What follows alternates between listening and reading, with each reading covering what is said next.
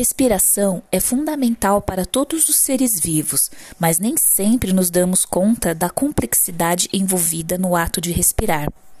Preferencialmente, a respiração humana deve acontecer por via nasal, para que o ar seja purificado, filtrado e aquecido antes de chegar aos pulmões, protegendo, assim, as vias aéreas superiores e favorecendo a oxigenação. Além disso, a respiração nasal está diretamente relacionada com o crescimento e o desenvolvimento crânio-facial adequado da criança e ao bom funcionamento das demais funções relacionadas à mastigação, deglutição, sucção e fala. Uma maneira simples de treinar o controle respiratório, fortalecer a musculatura de lábios, língua e bochecha e aumentar a capacidade de percepção sensorial é por meio de brincadeiras com sopro.